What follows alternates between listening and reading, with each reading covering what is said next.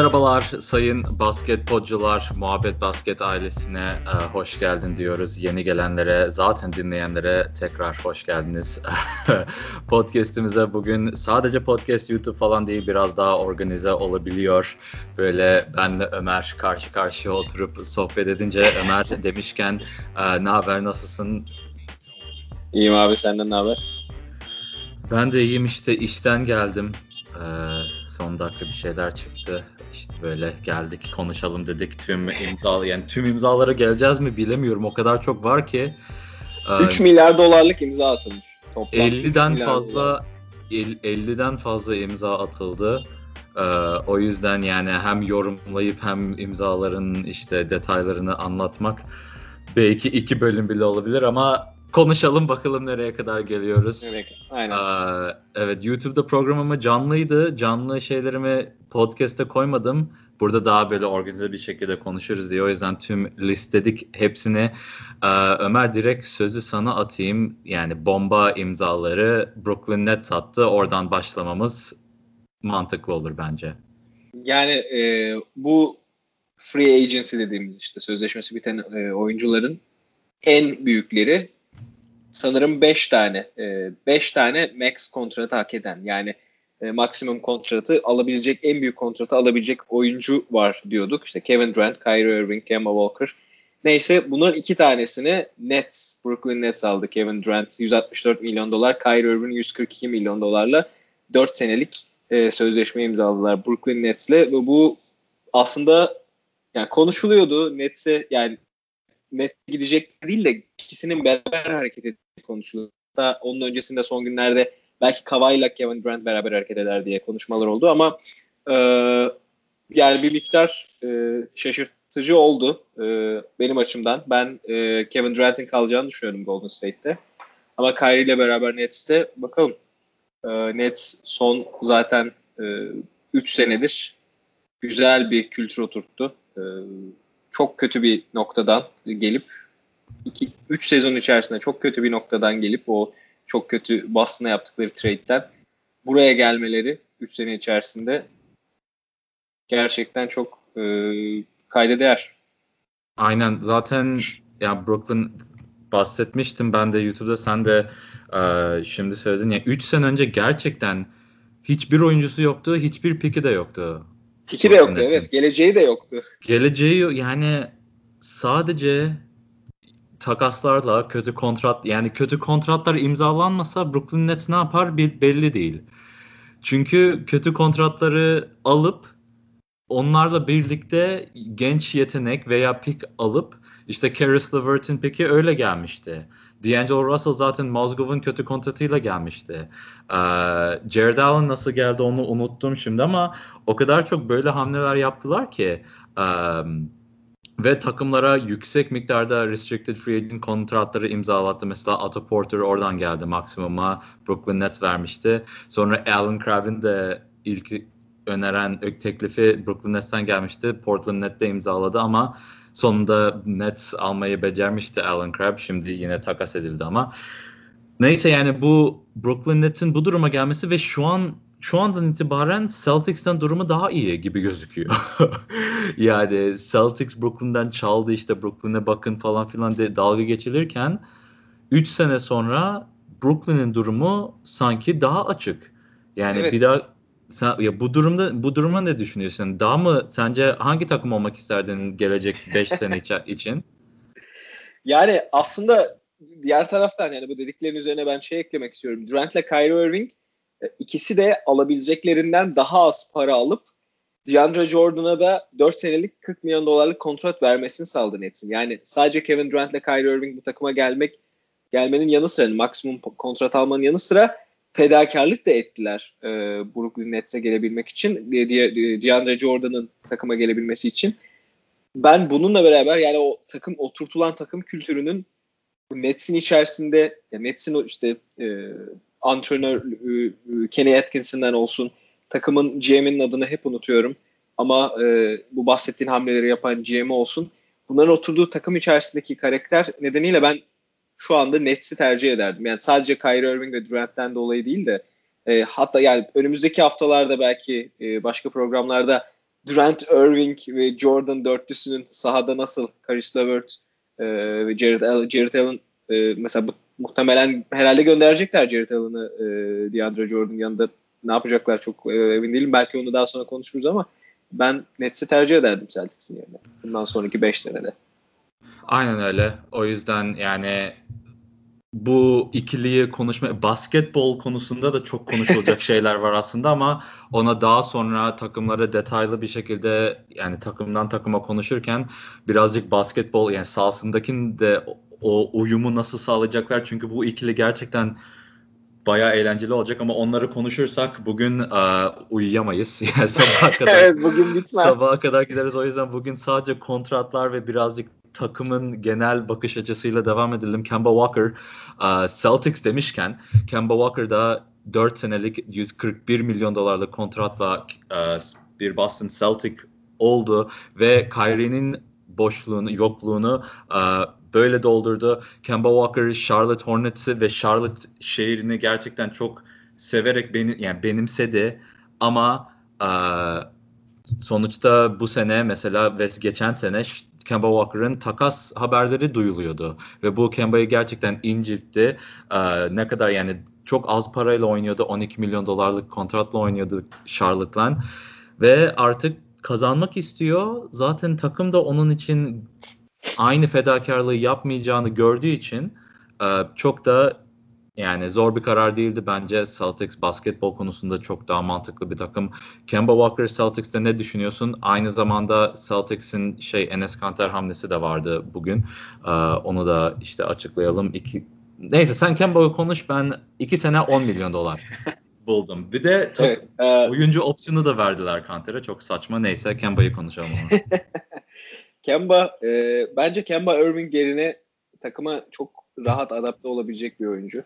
E, Kemba ben oyununu yani Kemba ile alakalı iki farklı düşüncem var. Birincisi Charlotte'da oy, Charlotte'daki oyununu, Charlotte'daki Kemba oyununun genel Kemba oyununa aslında çok da hani Kemba'nın başka takımlarda nasıl oynayabileceğine dair çok iyi sinyal verdiğini düşünmüyorum. Çünkü e, Charlotte'da bütün yük Kemba'nın üzerindeydi ve Kemba dışında gerçekten takımda e, bir şeyler yaratabilecek çok fazla opsiyon yoktu. Kemba tek başına takımı e, taşımaya çalışıyordu.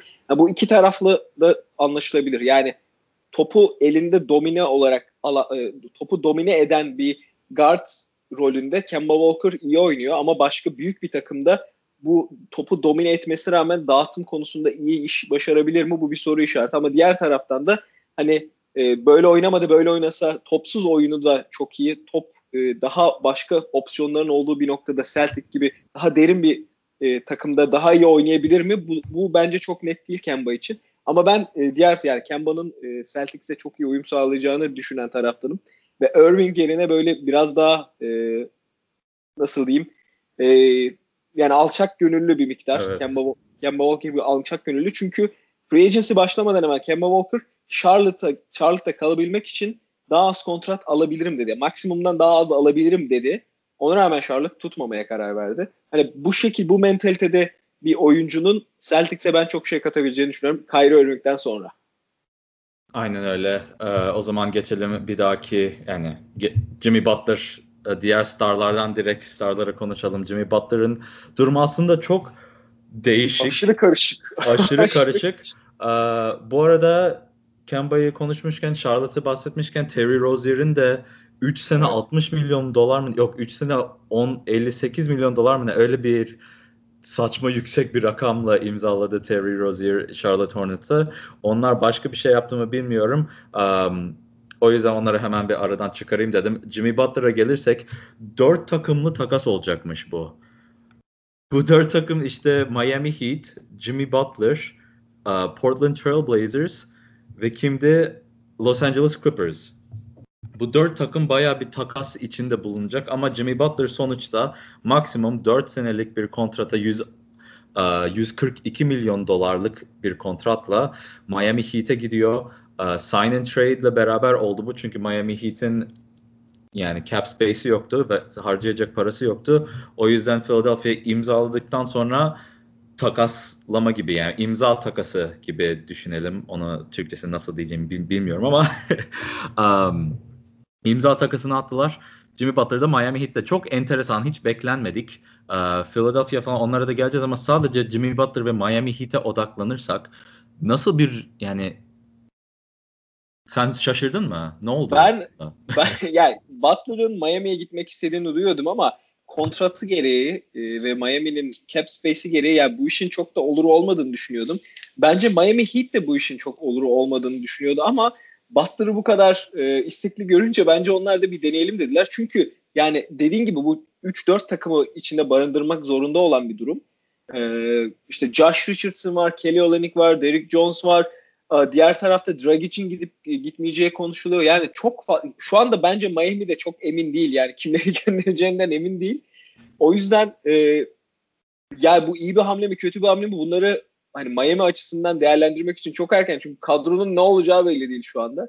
Ama ben en azından Philadelphia'nın e, Butler'a 142 milyon dolar vermemesine sevindim. Şöyle sevindim. Butler her ne kadar Philadelphia karakterine, 76ers karakterine uygun deli bir adam olsa da ben Butler için 142 milyon doların biraz riskli olduğunu düşünüyorum. Yani iki seneyi oynayıp iki sene e, başınızı ağrıtabilir, ciddi başarılar oluşturabilir ki Butler her ne kadar Embiid'i çok sevse de bence e, Ben Simmons'la olan ikili oyunları veya işte uyumu çok uzun dönemde sağlanabilecek bir şey değildi ve 76ers Ben Simmons ve e, Embiid'le beraber devam etmeye zaten kararlı oldukları için Butler'ı almamaları bence o anlamda iyi bir hamle oldu. Butler gibi alfa bir karakteri. Aynen ya zaten Ben Simmons'e biraz daha güvenmeleri bence takımı yani geçen playofflarda zaten hep konuşuyordum. Ben Simmons agresif ve e, şey confident oynarsa yani özgüveni yerindeyse çok daha iyi yönetiyor takımı.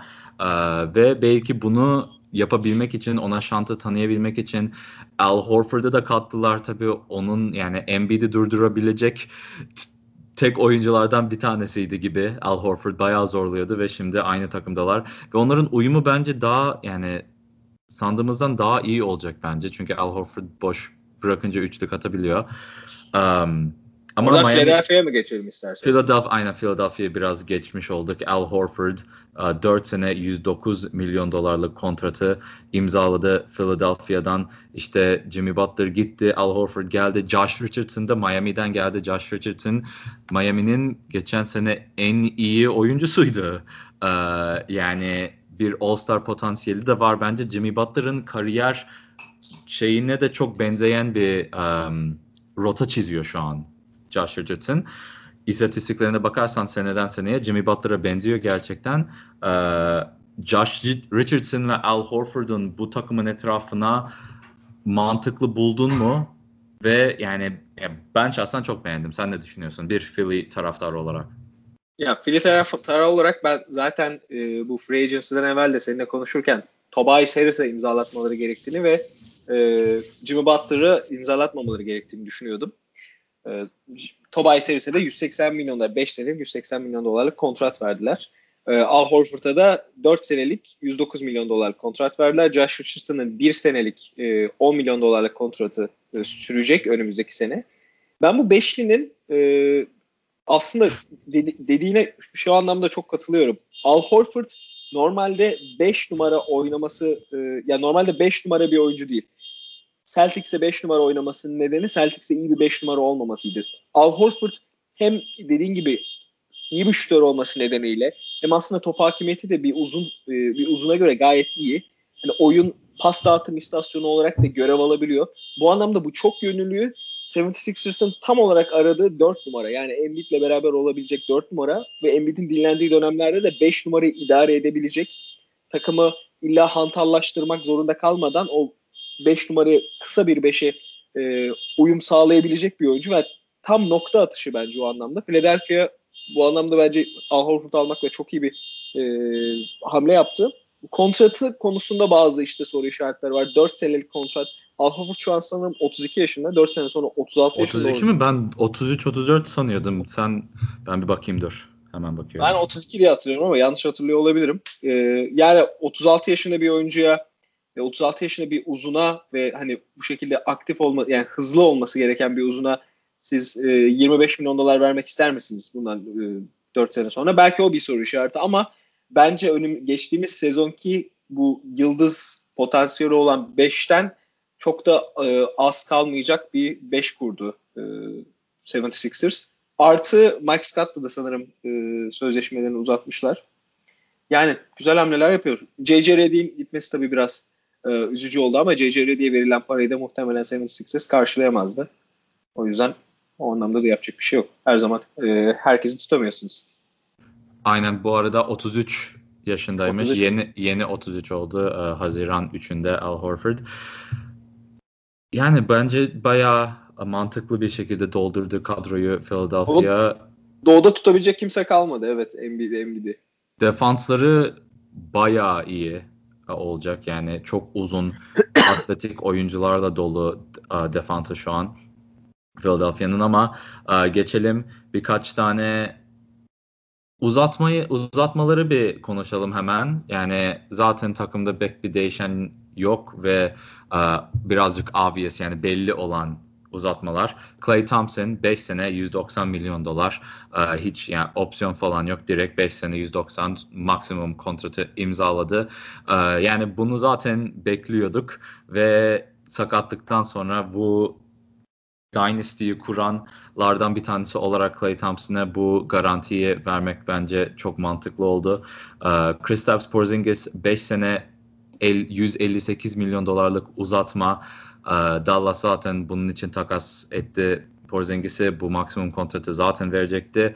Ee, belki bir tık daha az verebilirler gibi düşünülüyordu ama olmadı. Ee, çünkü Porzingis'in yani burada gücü biraz fazlaydı. Burada sana ge- geleceğim. Jamal Murray 5 sene 170 milyon dolarlık uzatma imzaladı. Bir sene önceden. Yani seneye de kontratı devam edecekti. Ondan sonra restricted yani kasıtlı serbest oyuncu kısmına girip burada işte D'Angelo Russell böyle eşitleme şeyleri oluyor bu restricted free agent'ların. Ama Jamal Murray'i hemen baş, free agency başlar başlamaz 5 sene 170 milyon dolarlık kontrat. Sence katılıyor musun bu maksimum kontrata Murray için?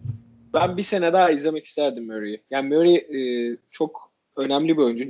Murray bu ligde çok önemli yerlere gelecek de bir oyuncu. Bir fark yaratacak bir oyuncu. Ama e, Nuggets'ta ben biraz daha beklerdim diye düşünüyorum. Çünkü e, yani acele etmenize bir gerek yok. E, yani takım içerisinde Murray acaba böyle bir e, çünkü hala çaylak kontratındaydı değil mi? Evet. Yani, evet, yani evet şey, aynen. E, bilmiyorum bu, bu, bu, bu tür şeyler çok da sık rastlanan şeyler değil. Çaylak kontratı bitmeden böyle bu kadar e, ciddi bir uzatma ve Cemal Murray de her ne kadar playofflarda hani çok çalkantılı bir performans gösterse de e, ya bilmiyorum böyle 100, 170 milyon dolarlık kontrat extension'ı daha vakti gelmeden hak edecek bir şey de emin değilim. Ben olsam bir sene daha beklerdim ama yani Nuggets çekirdeğine karar verdikten sonra bu hamleyi yapması çok da e, aslında kötü de olmayabilir. Yani Jokic ve Murray ikilisiyle devam etmeye karar veriyorsanız ki Millsap'i de sanırım team option'unu aldılar. Millsap'te devam edecek. Yani tekrar run edecekler aynı şeyi. Üstlerine şey ekleyerek. E, Michael Porter Jr. ekleyerek devam edecekler. Bakalım. Aynen yani bana sorarsan Murray bu kontratı zaten hak edecekti. En fazla uh, 4 senelik maksimum başka bir takımda imzalayıp Nuggets bunu eşitleyecekti restricted olarak. O yüzden yani bir sene daha eklemeleri çok da bence bir fark olmadı yani. Jamal Murray'nin kazanacağı parasını değiştirmedi bence. Ee, tabii sakatlığa karşı korumalı oldu bu Jamal Murray için. Nuggets'in bu riski yani takım olarak riski alması lazım mıydı bilmiyorum ama oyunculara da güzel bir sinyal. Yani sana güveniyoruz. Özgüvenini yükseltebilir. Yani bu iş mental de yani mental kısmı da çok önemli tabii. O yüzden yani bunun etkisini tam bilemeyiz ama Nuggets bence iyi yaptı yani. Um, başka uzatmalar boş ver uzatmayı geçelim D'Angelo Russell'a. Bu da çok bu da çok hiç beklenmedik. D'Angelo Russell'ın Warriors'a gitmesi benim tahmin edebileceğim en son takımlardan bir tanesi olabilirdi yani. Benim açık ara en son olurdu ya. Yani herhangi bir takıma gidebilirdi yani. Ya çünkü Rockets yerleri yoktu. Böyle double sign and trade hiç gör ya hatırlamıyorum. Galiba ilk olabilir. Bugün birkaç podcast dinliyordum. Galiba birisi ilk double sign and trade oluyor bu diye konuşmuştu. Bunun çok kontrat detayları karışık bir e, hesap aslında Warriors için oluyor böyle bir durumda. Neden nedenlerini açıklayacağım ama ilk önce genel yani D'Angelo Russell, D'Angelo Russell bir Golden State Warrior. Ee, bunu deyince yani aklına neler geliyor? Ne düşünüyorsun? Abi ben biraz bunun e, şey hamlesi olduğunu düşünüyorum. Ben işte geçtiğimiz hafta Berkeley'deydim. Oakland'ın kuzeyinde Oakland'ı da gezdim. E, Oakland'dan e, stadını e, Golden State Warriors San Francisco'ya taşındı. Yeni stadyumda oynayacaklar. Ve şeyi biliyoruz yani NBA takımları yeni stadyumda oynadıkları zaman ilk yapmak istedikleri şey o stadyumu doldurmak ve böyle dolu bir stadyumla e, o geleneğe başlatmak o yeni stadyumda. Ben bunun o öyle bir hamle olduğunu düşünüyorum. Çünkü Kevin Durant'la uzatma imzalamak imzalasanız ki imzalamak istediler aslında. Kevin Durant'la imzalamak imzalasanız, e, Clay Thompson'la imzalasanız ikisi de sezon çalışında olmayacak ve hani yani takım için böyle ekstra ilginç bir e, taraftar için ilginç bir olay olmayacaktı. Bence D'Angelo Russell'ı böyle bir şekilde bir de tanıtım gibi e, düşünmeye çalıştılar diye düşünüyorum. Çünkü öteki türlü e, yani D'Angelo Russell'la Stephen Curry'nin oyunu nasıl uyar birbirine benim kafamda çok büyük soru işaretleri var. Tabii bunları önümüzdeki bölümlerde tekrar değerlendiririz ama hani D'Angelo Russell bir Clay Thompson rolünde olmayacak büyük ihtimal.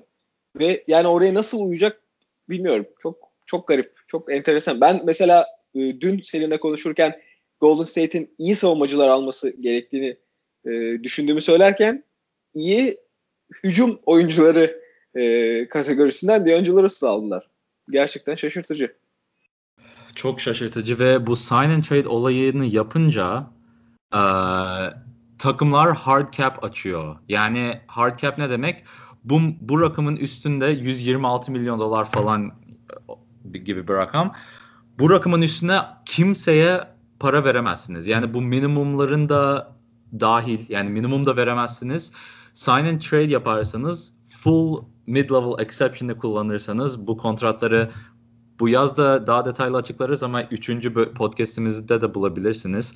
Um, ve biannual başka bir exception'ı kullanırsınız. Bu hard cap'i activate yapıyorsunuz. Yani bu hard cap tüm takımlara gelmiyor. Sadece şu bu üç şeyi yaparsanız kısıtlıyor size ve 126 milyon dolar da kısıtlı. Warriors bu yüzden anca Iguodala'yı takas etmeleri lazımdı. Çünkü 5'i tüm oyuncularla beraber Draymond Curry, Klay Thompson, D'Angelo Russell uh, ve Iguodala olunca bu rakamın neredeyse üstüne çıkıyorsun. Uh, ve minimum kontratlar da gerekli. Sezon içerisinde işte buyout falan alınca bunlar da bir kontrat olarak sayılıyor hepsi. Yani salary cap'te. O yüzden kurallar gereği oyuncular oyuncu lazım takımda. Ve yani 15 tane oyuncu ya, Yir, şeyde 20 milyon dolarlık yer var. Sadece ilk 4-5 oyuncuyu sayarsanız ondan sonra 8 tane en az 12'ye kadar kadro kurmanız lazım. 8 oyuncuya zaten minimum 1.6 milyon dolar. Kontrat 1.6.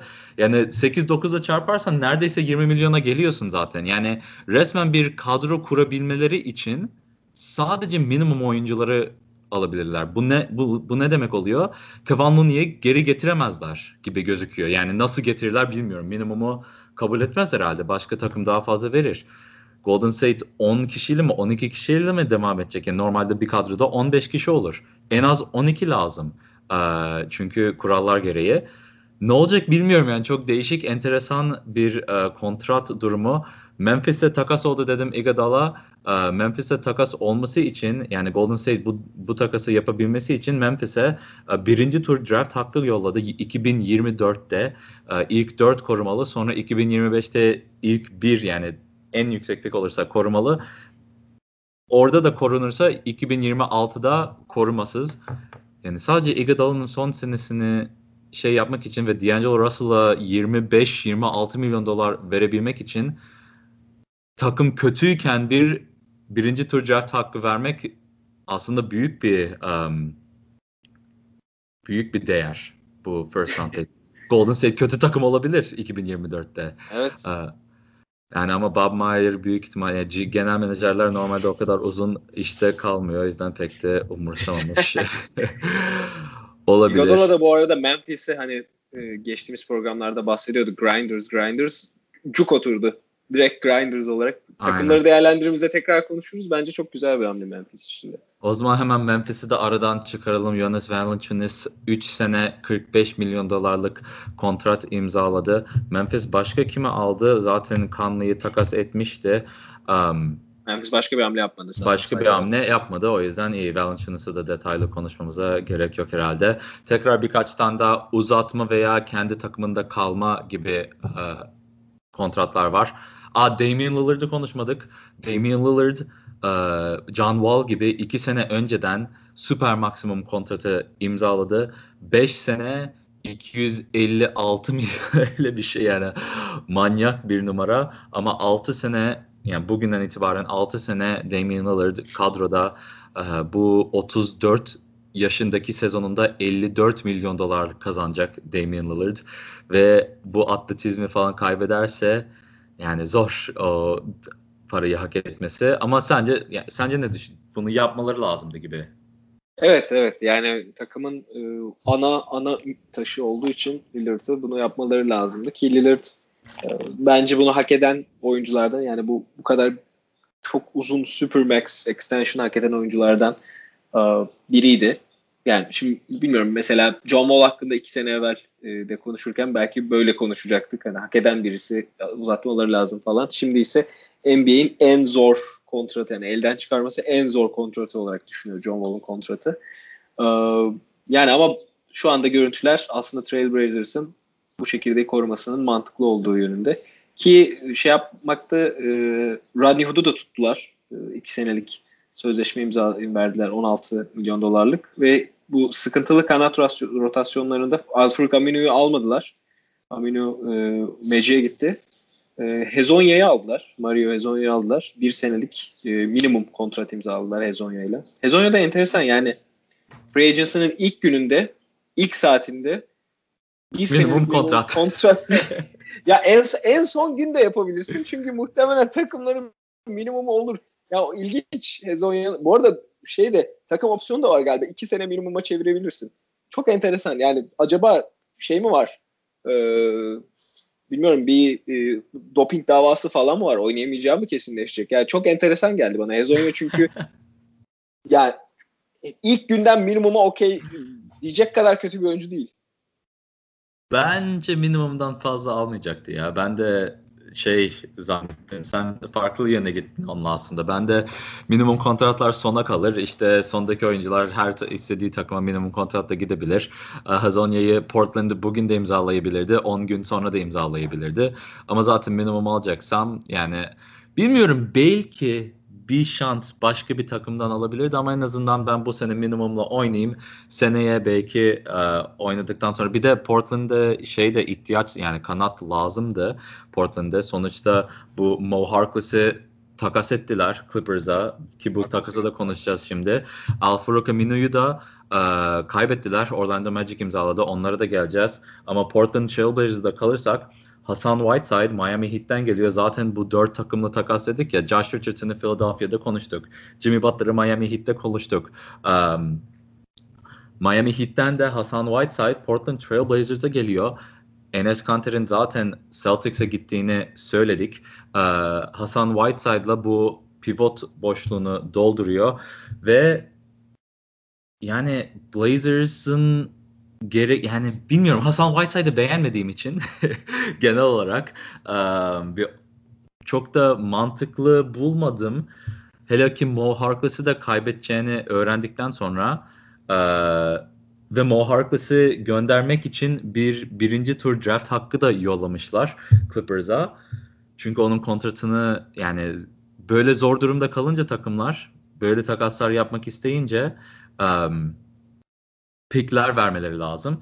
E bu Whiteside için Whiteside geliyor ama kimi gönderiyorlar? Myers Leonard ve um, işte Mo Harkless dedik zaten. Çok enteresan ama Değişik. yani Whiteside'ı alabilmek için Whiteside'ın 25 milyon dolarlık kontratını 27. alabilmek için 27 milyon dolarlık kontratını alabilmek için Mo Harkless'ı, Myers Leonard'ı göndermen yani belki de bilmiyorum e, ben çok açıkçası Miami maçı izlemedim geçtiğimiz sezon. E, Hasan Whiteside'ın şu anda ne durumda olduğunu bilmiyorum. Geçen sene e, bir, iki sene evvel iyi bir sezon geçirmişti. Hatta o yüzden 3 sezon evvel de çok daha iyi bir sezon geçirmişti. O yüzden bu kontratı almıştı. Yani öyle bir potansiyel var ama yani lig bu tip uzunlardan uzaklaşmaya çalıştıkça e, Portland nedense bu tip uzunlara gitmeye devam ediyor. Yani Nurkic olsun Nurkic aslında yani iyi, daha kendini geliştirdi bu anlamda ama uzun hantal e, pivotlara Nurkic olsun Nurkic sakatlanınca Enes Kanter'i aldılar. Şimdi Hasan Whiteside yani herkes bir yöne gidiyor. Trailblazers e, uzunları konusunda başka bir yöne gidiyor. Çok enteresan bir e, hamle bence. Yani Zach Collins'la beraber oynayabilecek mi? E, çünkü ben mesela bu ilk önce takas şey diye açıklanmıştı. Hasan Whiteside için e, Myers Leonard ve Mo Harkless Miami'ye gidiyordu. Ben de dedim vay be işte Jimmy Butler'ın yanında Mo Harkless sonra Justice Winslow işte Myers Leonard'da oynayabilir. Kelly Olynyk işte böyle atletik kanat oyuncuların etrafında şutör uzun belki bir şeyler bulabilir. Miami Heat'in zaten e, beklentilerinin üstüne çıkabilme potansiyeli yüksek oradaki kültürden dolayı. Um, beğenmiştim ama sonra Mo Harkless'in e, şeyde yani Clippers'a gidiyor. Clippers'a evet. Clippers'a da böylelikle birazcık geçelim. Adamlar birinci tur draft hakkı alıyor 2023'te Portland'da. Mo Harkless için. yani Mo Harkless de tam Clippers'a uyum sağlayabilecek oyunculardan bir tanesi. Bu sene kontratı bitiyor. Clippers Kawhi'nin yanına almak isteyen oyuncuları böyle Mo Harkless bayağı ideal bence. Kawhi Leonard'ı bu sene imzalamak istese yanında oynayabilir. Seneye Kawhi Leonard'ı almak almak için uğraşmak istiyorlarsa Mo Harkless'ın kontratı zaten bu sene bitiyor. O yüzden her türlü bu sene bir e, maksimum kontrat kontenjanını da dolu tutmuş oluyor. İki tane max olacak ama zaten ikinci oyuncu kalmadığı için o bir max'lık yerini doldurabiliyorlar şimdi. Böyle bir hakları oldu. Kawhi Leonard'ı hala imzalamak için yerleri de kalıyor. Mo Harkless'ı de aldılar pick'le beraber. Çok mantıklı. Clippers'ın başka hamleleri Beverly'ye 3 senelik 40 milyon dolarlık kontrata imzaladı ve takımda tuttular. Başka hamleleri var mı bilmiyorum. Ben şu an göremiyorum. Genel olarak yani Mo Harkless ve Beverly, Beverly Beverly'e bayağı bir talep vardı. Aynen ve iki maksimum isterlerse bu Beverly'yi imzalayabilirler miydi bilmiyorum. Olmuyordu galiba olmuyordu. Ya da cap space'i vergi falan ödeyebilirlerdi bilmiyorum ama yani tutmasına ne diyorsun ve Mo Harkless gibi oyuncunun eklenmesine ne diyorsun? Clippers hakkında zaten Kawhi'ların karar verene kadar çok da detaya giremeyiz. Çok belirsiz çünkü hala. Ya Mo Harkless e, bir seneliğine yani Mo Harkless'tan bağımsız olarak Mo Harkless gibi bir kontratı bir seneliğine birinci tur hakkı için e, Clippers alabilir miydi? İki tane maksimum oyuncu alamayacağı için e, alabilirdi yani aşırı mantıklı ve Mo Harkless da kötü bir oyuncu değil. Her ne kadar yani kontratını hak etmeyen bir oyuncu olduğunu düşünsek de ki zaten bu yüzden e, Clippers ekstradan birinci tur hakkı alıyor. E, yani aşırı mantıklı bir hamle Clippers için. E, hala da cap space'leri var e, Patrick Beverly ile imzalamalarına rağmen. Yani Patrick Beverly de bu takıma ya 3 sene on tabii şeyini bilmiyorum. Son senenin opsiyonunu bilmiyorum ama e, Patrick Beverly bu geçtiğimiz sene bu takıma hani takım ruhu olarak bayağı bir şey katmış bir oyuncu ve şutunu da çok geliştirdi. Ee, geçtiğimiz sezon çok iyi şut attı. Ee, yani bence mantıklı bir hamle. Artık dediğim gibi son domino taş, taşı olan e, Kavai'nin nereye gideceğini bekleyeceğiz. Bu arada Kavai'la görüşmesi olan e, görüşmesi olacak başka takımlar vardı. İşte Nets'te de görüşecekti sanırım. Sixers'ta da görüşecekti. Ama şu anda anladığım kadarıyla sadece 3 tane aday kaldı. Lakers'ta tabii evet. Um, ama Kawhi Leonard bahsetmişken Toronto'yu da hemen aradan çıkaralım dedim. Marc Gasol 25.6 milyon dolarlık e, oyuncu opsiyonunu tuttu. Uh, zaten Raptors da tamamen Kawhi'ye bağlı. O yüzden yani başka şey demeye gerek yok orada. Uh, Blazers Rodney Hood'u tuttu demiştik değil mi onları kapatmadan önce? Hı hı demiştik. DeAndre Jordan 4 sene 40 milyon dolar uh, Brooklyn Nets'e imzaladı. Ve Kevin Durant ve Kyrie Irving bir tık daha az para aldı. Yani imzalayabileceklerinin maksimum kontratını imzalamadılar. DeAndre Jordan gibi arkadaşlar, baya yakın arkadaş DeAndre ile uh, Durant.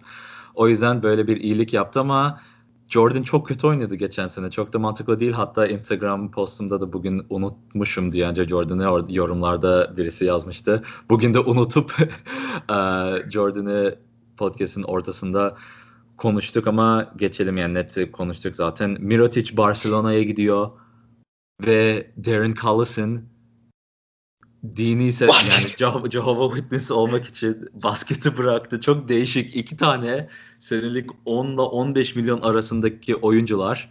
Yani Darren Collison 8'e 10 alırdı. Mirotic de 10 ile 13 arası bir şey alırdı herhalde sene başı. Ligden ayrılıyor. Barcelona'ya Ben tamamen psikolojik olduğunu düşünüyorum ya Mirotic'in. Yani çok aşırı İkisi saçma. de. İkisi de tamamen Aynen. psikolojik. Collison da öyle. Yani ya şey Mirotic'in Zach Lowe podcast'ini dinliyordum da bugün. Uh, Mirotic'in eşi geri dönmek istiyordu. Aynı zamanda yani buradaki başarısını pek de yani pek başarı elde edemedi ve İspanya'da ligin en iyi oyuncularından birisi olacak. Eşi orada yaşamak istiyor. Yani genel olarak hayata hayatta daha mutlu olacak gibi geldi bana. Çok da şey yani itiraz edemem Mirotic'in kararına. Yani şey açısından e, muhtemelen geçtiğimiz sez e, yani playoff'larda Bucks'ta e, hani işler sıkıştığı zaman Mirotic'in hiç dakika alamaması onu psikolojik olarak da bence önemli etkili. Önemli o anlamda etkiliydi. Yani playoff'larda yani iş e, sıkıntıya geldiğinde o raddede ben eğer faydalı olamayacaksam e, belki de burada kalmamam daha iyisi daha iyisi olur gibi düşündüğünü düşünüyorum. Çünkü e, mali açıdan hiçbir e, anlam ifade etmiyor. Barcelona en fazla 6 milyon dolar, 7 milyon dolar verebilir. Burada çok rahat 12-13 milyon dolar alabilirdi. Mirotic. Aynen. Aynen öyle. Şey Orlando Magic'e gelelim. Vucevic All-Star Vucevic 4 sene 100 milyon dolar kontrat imzaladı. Baya büyük. Terence Ross tüm Orlando'yu açıklayacağım bir sonra senin düşüncelerini alalım. Uh, Terence Ross 4 sene 54 milyon dolarlık kontrat. Alfred Kimini 3 sene 29 milyon dolarlık kontrat. Yani bu ne ne demek oluyor? Uh, Terence Ross için sene başı 13 milyon. Alfred Kimini sene başı 10 milyon. Uh, Michael Carter Williams'ı da nedense imzaladılar. Carter Williams sonuçta pek de katkı vermiyor gittiği takımlarına. Uh, Orlando bir senelik minimum kontrat imzaladı diye biliyorum. Uh, Orlando'yu ne düşünüyorsun? Yani böyle 8. olmaya imzaladılar sanki bir 3-4 sene. Bu, bu kontrata Orlando evet. Magic attı. 3 senelik 8. doğudaki bir kontrat imzaladı Orlando şu an. Ya Orlando hala e, takımı kimin çevresinde kurmak istediğine de karar verebilmiş değil. Yani Aaron Gordon'la e, Fourier, Fourier'di değil mi? Fourier. Fourier. Fournier. Fournier. Fournier. Fournier, evet. Markel Fultz, e, DJ Augustin. Yani geçen seneki kadrosu 3 aşağı 5 yukarı. Üzerine işte Alfred Camino gibi aslında fena bir ekleme değil. E, böyle iyi bir eklemeyle tekrar run etmeye karar verdi. E, yani bence Orlando gibi e, Doğu'nun böyle mediocre, ortalama bir takımı için fena bir hamle değil. Çünkü süperstarın gelmeyeceği de belliydi takıma. E, aşırı kötü kontratlar da imzalamadılar bence. Yani Vucevic'in kontratı yani daha az para verebilirsiniz muhtemelen ama Orlando Magic'seniz yani Mozgov var mesela şu anda Orlando Magic'in e, cap e, cap space'inde payroll'unda Mozgov var. Yani bu tip riskler alabilecek bir durumdasınız. Bence e, fena bir hamle değil. Ve bence Terence Ross tutmaları e, önemliydi. Çünkü Terence Ross çok fazla ilgi gören bir oyuncuydu. Yani 4 senelik 54 milyon dolar alır mıydı bilmiyorum ama belki 3 senelik 40 falan alabilirdi. 3 senelik belki 25, 25, 30, 40 arası bir şey alabilirdi. Evet. Ama tutmaları iyi oldu. Ben şaşırdım. Yani tutamayacaklarını, tutamayacağını düşünüyorum Terence Ross'u. Ama tutmayı başardılar. Evet Orlando yani bilmiyorum ya böyle ortalarda durmayı tercih etmezdim ben şahsen ama geçelim senin diğer sevdiğin takıma. Evet. Sacramento Kings. Baya mantıklı hamleler yaptı ya. Uh, Harrison Barnes'ı 4 sene 85 milyon dolarlık kontrata imzaladı. Senelik 21 milyon uh, yaklaşık. İşte Trevor Ariza'yı 2 sene 25 milyon dolarlık kontrat senelik 12,5 milyona imzaladı. Sonra Corey Joseph'e 3 sene 37 milyon dolar. Bu galiba bugün açıklanmış olabilir. Hı hı. Corey Joseph için bir tık fazla mı gibi düşünüyorum ama bilmiyorum. 3 yani sene 37 işte ortalama 12 milyon dolarlık e, kontrat imzaladı. Rashawn Holmes 2 sene 10 milyon dolar. Sene başı 5 milyon. Ben bu Rashawn Holmes'u çok beğendim. E, gerçekten tam onlar için atletik, zıplayabilen e, ve kötü takımlarda da iyi bile iyi performans gösterebilen bir oyuncuydu. Şimdi Kings'de hızlı ve atletik genç takımın pivotu olarak bence güzel şeyler başarabilir ama diğer tabii imzalar biraz daha büyük. Ne düşünüyorsun? Yani Kings ya bu, bu imzaların hepsi bence piyasa fiyatlarının böyle hafif üzerinde ama bu King yani Sacramento komisyonu ee, yani Sacramento'ya Sacramento komisyonu güzel. Sacra, Sacramento'ya gelmesi için bir tık daha fazla ödemeniz gerekiyor ve ya aşırı kötü de değil baktığın zaman kontratlara. E, yani Harrison Barnes kalitesinde bir oyuncunun Kings'e free agency'den gelmesi çok zor. E, yani Harrison Barnes belki dışarı gitse işte 4 senelik 85 bulamayacaktı. 4 senelik 70 bulacak. E, 75 bulacaktı. Yani o anlamda Harrison Barnes gibi bir e, ki sezon içerisinde aslında çok da fazla bir şey vermediler Dallas'a ama e, yani elinde tutmaları fena olmadı ki yani şu, geldiği zamanki kontratından daha düşük kontrat verdiler. Bu Kings için önemli bir hamle. Yani e, de, yani geldiği değerinden daha düşük değerine imzalattılar. E, ben Kings'i o anlamda e, şey görüyorum. Çünkü zaten Kings bu oyuncular rol oyuncuları olacak. Yani Harrison Barnes bu takımın yıldızı olmayacak. Bu takımın yıldızı DeAndre Fox'la e, Marvin Bagley olacak ve takımın çekirdeği 3 aşağı 5 yukarı duruyor zaten. E, Harry Giles e, işte o uzun rotasyonunda bakalım nasıl bir şey olacak, rol alacak. Ben Kings açısından bunu mantıklı görüyorum. Yani bu hamleleri mantıklı buluyorum. Ya mesela benim en büyük korkum Alec, Alec Burns'e Burks'e ne bileyim böyle bir 4 sene 80 milyon dolarlık falan bir kontrat evet. vermeleriydi. Veya işte e, Willie Coley, ne bileyim 4 senelik 95 milyon dolarlık gibi bir şey vermeleriydi. Vermediler. Bayağı memnunum yani Kings taraftarı olarak. Çok memnunum. Philly mi Kings mi? Valla sen Kings konuşurken daha çok heyecanlanıyorsun. ya ama ben şehir olarak Philadelphia'yı daha çok sevdiğim için muhtemelen seviyorum.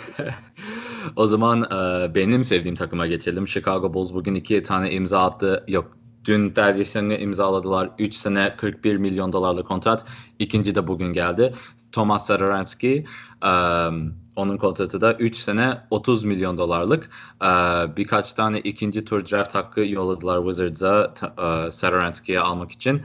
Ya Bulls'un normalde yapmadığı şeyler böyle star alırmışçasına gidip Dwayne Wade ve Rajon Rondo'yu imzalamak gibi hareketler ee, ya da ne bileyim Cristiano Felicia'ya 32 milyon dolarlık 4 sene kontrat vermeleri ya da ne free agency'de böyle mantıklı işler yapamıyor sanki Chicago Bulls ama bu sefer ben bayağı beğendim. Darius Young Pacers'da yani 4 numara olarak yani defans birazcık oyunda kurabiliyor. Hücumu iyi, defansı yani genel genelde istediğiniz bir oyuncu kadronuzda Darius Young ve tecrübeli genç starların yanına e, Darius Young biraz daha stabil bir oyuncu olarak e, kadroya tam oturacak bence. Çok mantıklı bir hareket. Genişletti kadroyu. Thomas Satoransky de aynı şekilde point guard oynayabiliyor, shooting guard oynayabiliyor. Yani 6-7 yani ne 6-7 ne oluyor? 2 metre mi oluyor? 1.95 mi oluyor? Bilmiyorum. 1.95 1.96 sanırım. Zaten. Öyle bir şey işte uzun yani ner, bazen 3 bile oynadı Wizards için bu sene. Yani Saransky gibi çok yönlü oyunda Yo, kurabilen. 2-0 özür dilerim. 2-0-1 işte. E, uzun boylu ve Zach Levine, Kobe White, Chris Dunn bunların yanında oynayabilecek bir oyuncu. Ya kadroyu genişletti ve genç oyunculardan topu alacak, çalacak oyuncu da katmadı kadrolarına. Paylaşabilecekler topu bence. O yüzden e, beğendim. Direkt ama geçelim bir dahaki takıma. Tobias Harris'in kaldığını konuştuk zaten Philadelphia'da. Ben Satoranski bu arada aşırı beğendim. Yani e, hele 3 senelik 30 milyon dolar bence çok iyi bir kontrat.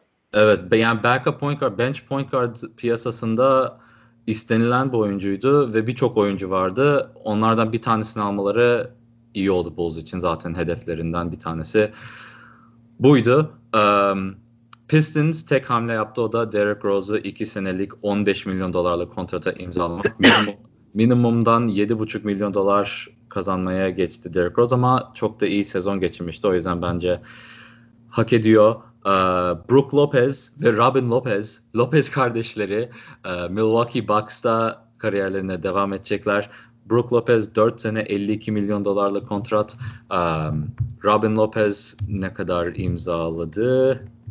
Dur bakıyorum Robin, şimdi. O, 10 imzaladı sanırım. 2 senelik 10 yanlış hatırlamıyorum. 2 senelik 10 yani sene başı 5 milyon dolar galiba. Değil mi? Yoksa evet.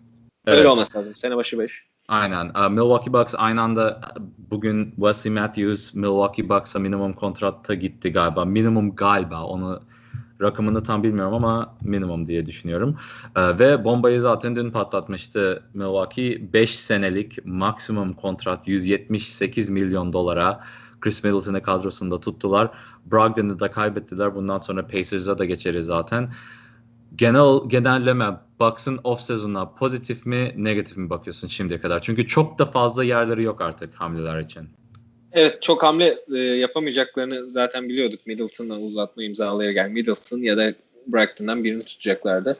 Ben e, olumlu olduğunu düşünüyorum. Çünkü Brook Lopez ve Middleton'ı tutup üzerine e, sadece özür dilerim. Brook Lopez de Middleton değil. Brook Lopez, Middleton, George Hill'i tutup üzerine bugün bir de Wesley Matthews'u almaları e, bence bayağı iyi oldu. E, ben Bucks'ın ya bu kadar kısıtlı e, şeyle e, kontrat ve e, sınırlamasıyla bu hamlelerini aşırı e, beğendim ve çok mantıklı buluyorum. Ben olumlu görüyorum Bucks'ın off-season performansını. Aynen bu Wesley Matthews zaten bir saat önce falan oldu. Yani yeni açıklandı. Beğendim ama e, Brogdon çünkü ne kadar gerekli bilmiyorum. Bayağı iyi bir oyuncuydu onlar için ama 4 sene 85 milyon dolarlık kontrat hak ediyor muydu?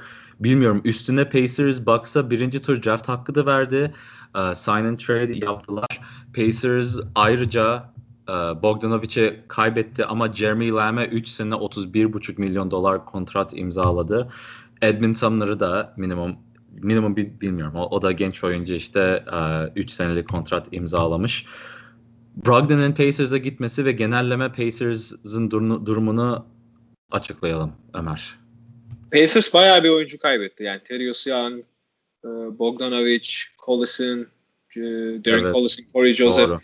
Bayağı bir oyuncu. Doğru ya hepsi gitti. Ve Wesley Matthews de gitti. Bayağı bir e, hareketlilik var ve şu anda sanırım kontrat açısından da Pacers'ın e, yeri e, bir çok az yeri var yani çok da bir miktar yeri var sanırım da çok yani Malcolm Brogdon'a verdikleri ciddi yani Jeremy Lamb'le Malcolm Brogdon'a verdikleri kontratlar e, epey yer doldurdu. Ya yani o herhalde bir e, takım takım sistemini değiştirmek istediler. Çünkü e, Oladipo'suz bu takımın gideceği nokta olarak yani bu takımın yıldızsızlığını bir e, sıkıntı olarak gördüler muhtemelen. E, ama on, ona, ona karşılık e, şeyi almaları e, Malcolm Brogdon almaları ben biraz fazla olduğunu düşünüyorum yani Malcolm, Malcolm Brogdon'a verilen 85 milyon dolarlık kontratın. E, ben Pacers'ın bu sene e, o zaman şimdiden böyle hot, bir hot take yapayım mı? Yap hadi. On the spot hot take yapıyorum. Pacers e, playoffları dışında kalır diyorum. O kadar da değil abi yapmayalım ya. Oladipo aslında ocağa kadar gelemeyebilir deniliyor. O yüzden bilmiyorum. Belki Ben biraz o yüzden diyorum. Yani Oladipo'nun gelemeyeceğini düşünüyorum. Çünkü bu takım e, dediğim gibi baştan sona değiştirdiler. Hani çok enteresan. Yani şu an takım Oladipo diyelim sağlıklı. Brogdon, Oladipo, Jeremy Lamb, Sabonis, Miles Turner. İlk beşleri fena değil. Ee, işte Aaron Holiday var. Backup point guard olarak. Sonra Doug McDermott 3 numara olarak. Um, TJ Leaf 4 numara. Yani bayağı benchleri zayıf şu an ve yani hamleler bitmedi tabii oyuncular yani daha gelecek. Mesela Jeremy Lamb'e 31 milyon dolar vermek yerine ki aslında kötü bir kontrat değil. Şeyi elimde Boyan Bogdanovic'i elimde tutmak isterdim. Yani Boyan Bogdanovic'e 80 verirdim. Ki Utah Jazz 73 verdi 4 senelik. Ben 80 verirdim tutardım. Çünkü gerçekten bu takımın e, en önemli parçasıydı ve ligin çok da aranılan bir aranılan özelliğine sahip bir oyuncu e, kanat oy, oyun bir şekilde topu yere vurup e, kendi oyununu, kendi şutunu bulabilecek. Diğer tarafta zaten topsuz oyunu da e, fevkalade olan, savunmada da e, yeterince çalıştığı zaman sırıtmayan çok iyi bir oyuncuydu. Bunu kaybetmeleri iyi olmadı yani bence. Aynen böylelikle Jazz'e gidelim o zaman. Bu açık dediğin gibi 4 sene 73 milyon dolarlık kontrat. Bu kontratlarda opsiyonlar falan filan tam açıklanmadı galiba. Onlar da ilerleyen günlerde açıklanır. Ayrıca Ed Davis'i 10 e, milyon dolarlık 2 senelik kontrata imzaladılar. Derek Favors takımdan ayrıldı. O Pacer, ay Pelicans'e takas edildi. Pelicans'e de geleceğiz. E, ama şu an Utah Jazz'in ilk beşi Mike Conley, Donovan Mitchell, Boyan Bogdanovic, e, Joe Ingles ve Rudy Gobert. Bayağı iyi bir beşli. Yani hiçbir eksiği yok o beşliden. Hepsi hem hücum hem defans oyuncusu.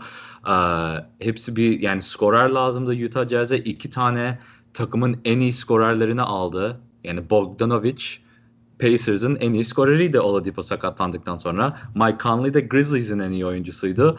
İki takımın ayrıca en iyi skorerlerini alıp takımına katmanız hatta en iyi oyuncusunu alıp takımına katmanız çok başarılı ve Jazz'i birinci koyan çok medyanın var şu an Amerika, Amerika'da. Ee, batı'da tabii Kawhi Leonard Lakers'a gitmezse Jazz'den korkulur bence yani. Jazz direkt benim ilk üçümde ve e, dediğin gibi Kawhi'nin gittiği yere göre de değişmek üzere bir ya da iki. Çok iyi bir kadro abi taş gibi bir kadro ya. Yani dediğin gibi bir eksiği yok.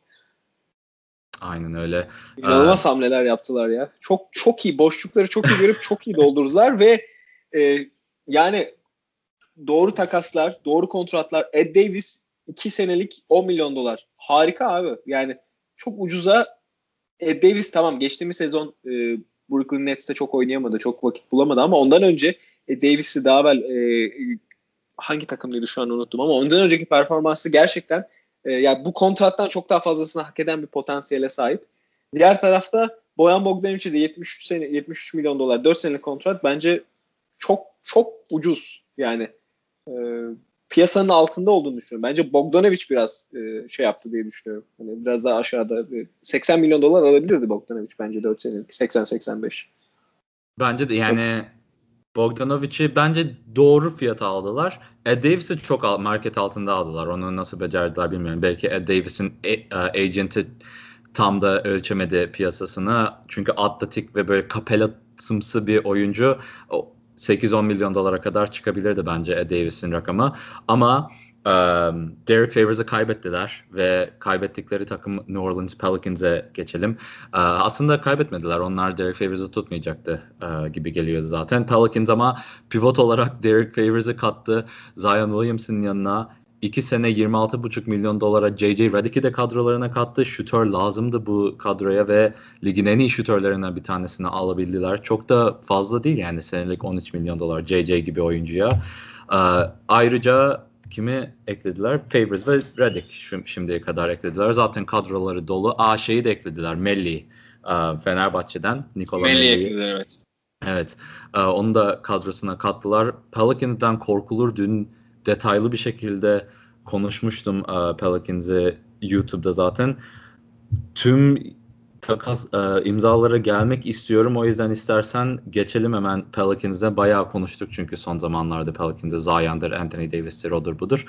Ben um, Randall'a sözleşme vermemelerine sadece sevindim. Onu onu söylemek istiyorum. Randall'a e, sözleşme vermemeleri bence Pelicans için çok iyi oldu.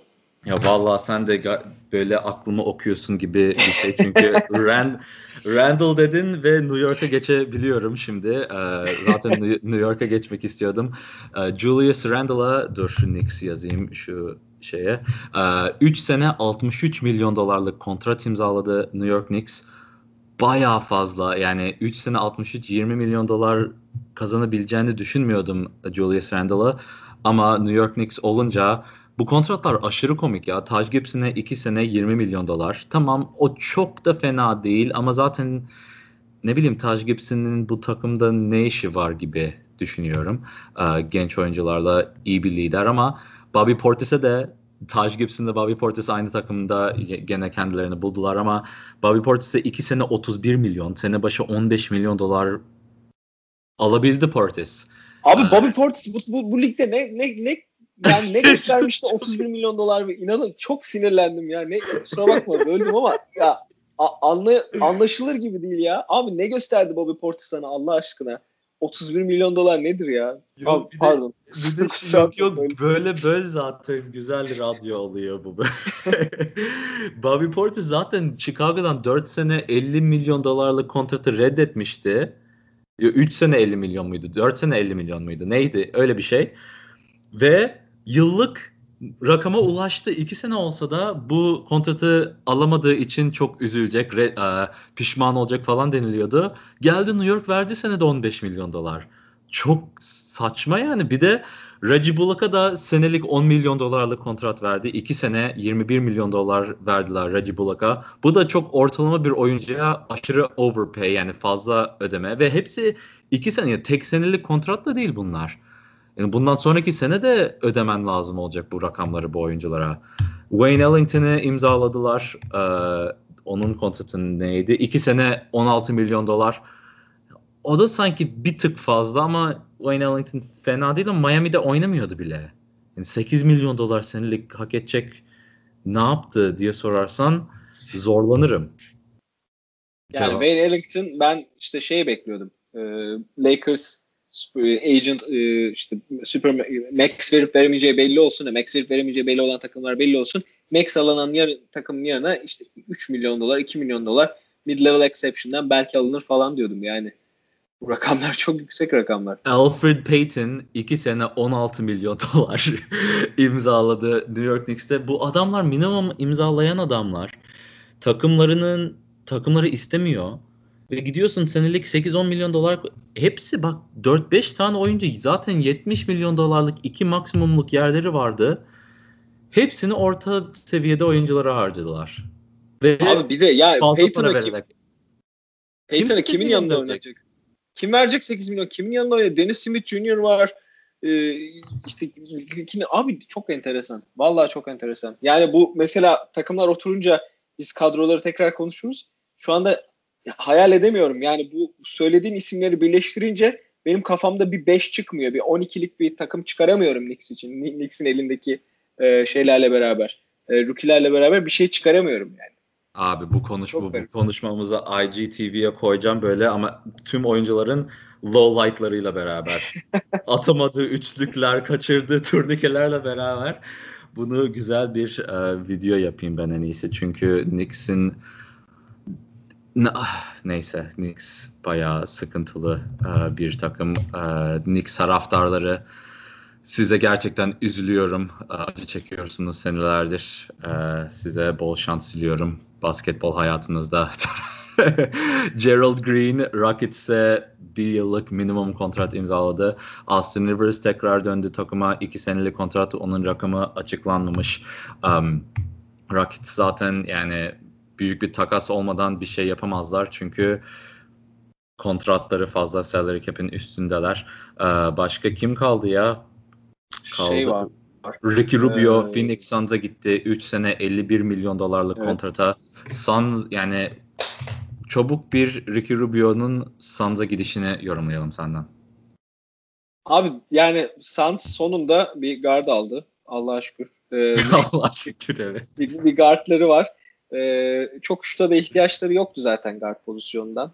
Ee, bence fena bir hamledir. Yani 51 tabii ki tabii ki Suns e, fazla ödedi Ricky Rubio'ya. Tabii ki Ricky Rubio'ya 51 milyon dolar 3 senelik başka verecek bir e, takım yoktu ama e, Suns'a Suns gitmezdi. yani- evet. Suns'a Suns- gitmezdi. Bu, bu rakam başka takımlardan gelmediği için Rubio'ya 13-14 milyon dolar gibi piyasa değerine teklifler alınca e, bu yani senelik 17, 3 sene boyu 12 milyon dolar garanti oluyor Ru- Rubio için ve az para değil yani.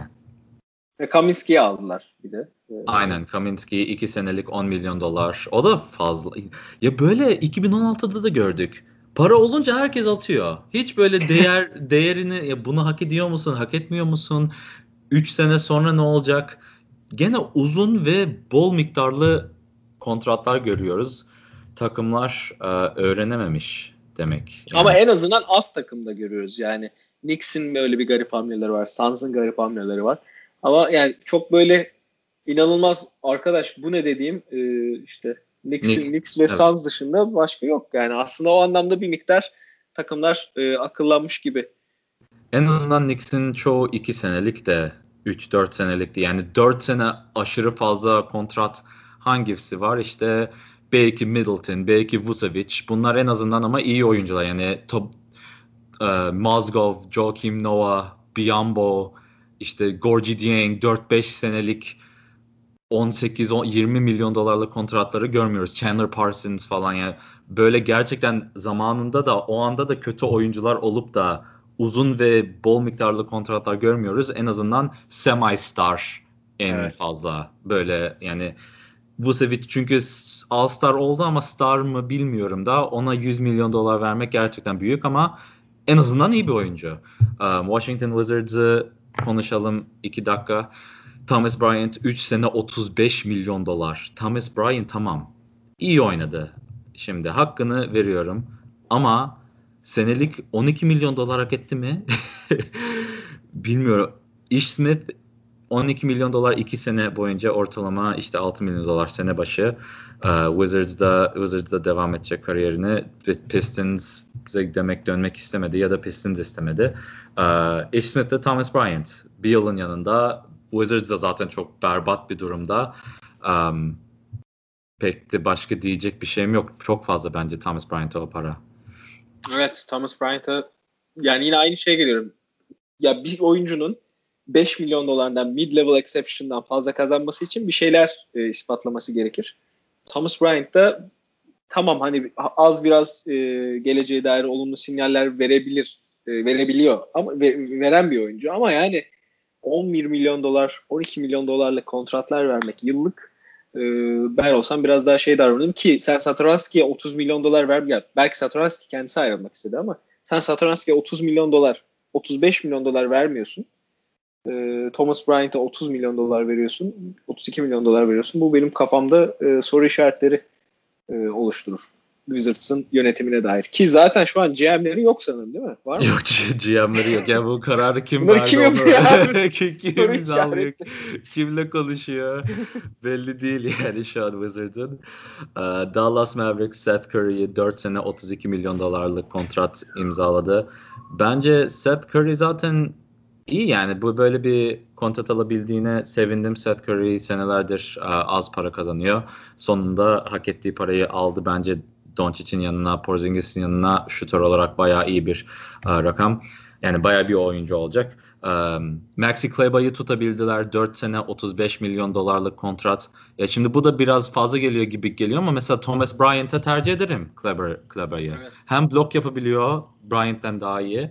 Hem üçlük atabiliyor. Biraz daha çevik. Yani 4 seneye 35 milyon dolar ödemeniz ne, neye geliyor? 8,5 milyon dolar gibi bir şey oluyor 4 sene boyunca.